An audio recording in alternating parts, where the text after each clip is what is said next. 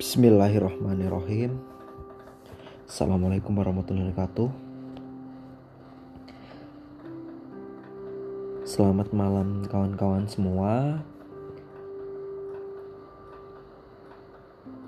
Dengan kerendahan hati Melalui sedikit pengalaman yang Tuhan izinkan Saya untuk mengalami dan atau mempelajarinya saya ingin berkata, mengingatkan untuk diri saya sendiri tentang suatu nilai kehidupan yang banyak sekali orang tinggalkan, yaitu kasih sayang. Jadi, begini, saya berpendapat bahwa manusia di umur 22 tahunan ke atas mereka sudah punya suatu prinsip ataupun pandangan hidup. Dan sering kali ketika kita bersama berhubungan bersosialisasi itu terjadi perbedaan dari orang lain. Bahkan yang sering bersama pun tetap ada perbedaan. Maka dari itu, perasaan kasih sayang, uh, perasaan kasih sayang, compassion sesama manusia itu harus sangat-sangat dikedepankan ketika kita bertindak bersosialisasi tersebut. Nah, kasih sayang dimaksud itu banyak bentuknya dan sangat mengikuti keadaan. Artinya di sini sangat uh, tidak sangat tidak kaku bahkan cenderung sering berubah-ubah mengikuti keadaan. Ya. Sama seperti ayah yang bisa mengajari anaknya dengan lembut untuk membalut luka adiknya atau seorang ayah dan kakak yang mengajari adiknya naik sepeda. Lalu bisa jadi seorang ibu yang memarahi anaknya dengan keras karena telah mencuri pensil temannya di sekolah. Artinya apa? Kasih sayang ini tergantung konteks masalah. Di mana konteks ini harus difahami dahulu dengan matang. Inilah yang salah satunya harus kita asah dari waktu ke waktu.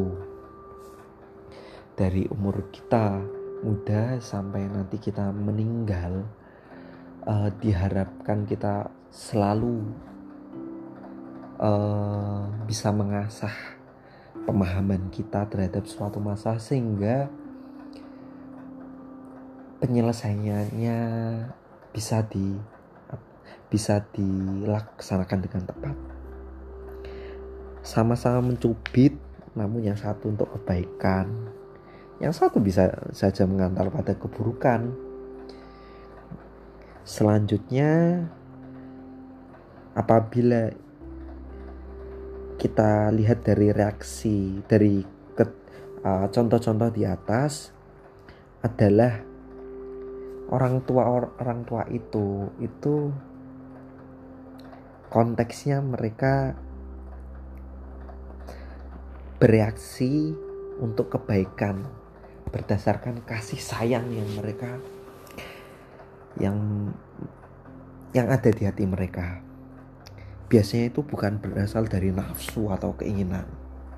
Bisa jadi sama-sama lembut tapi yang satu berasal dari uh, untuk mer untuk mengajarkan sesuatu yang satu bisa jadi karena hanya keinginan semata oh malas. Bisa jadi karena malas dan sebagainya. Nah itu malas itu salah satu contoh nafsu atau keinginan. Ya bukan berasal dari nafsu yang penting tapi berasal dari hati nurani. Memperhatikan keadaan lalu baiknya emang baiknya itu berasaskan pada tujuan untuk membaiki diri sebagai makhluk Tuhan.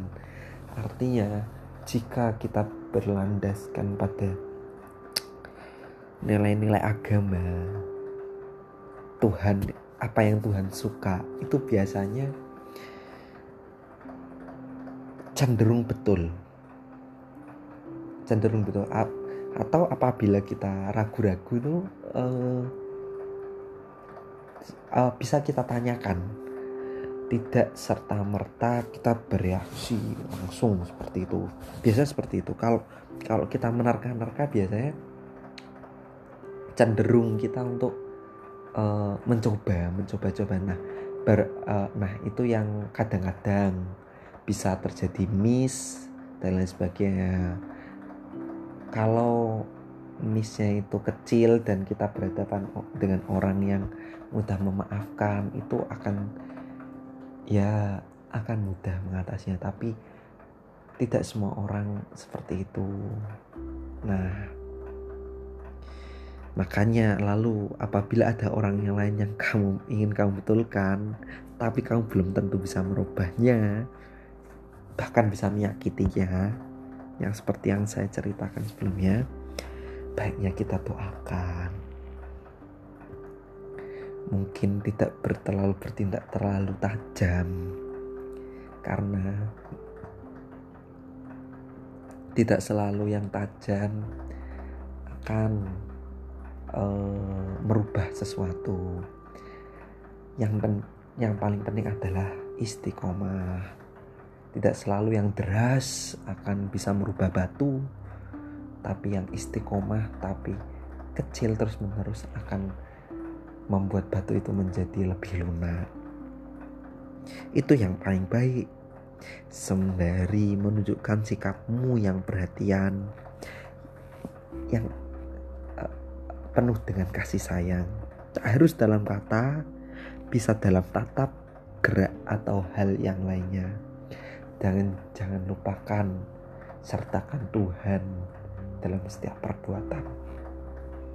Itu saja dari saya untuk diri saya. Terima kasih.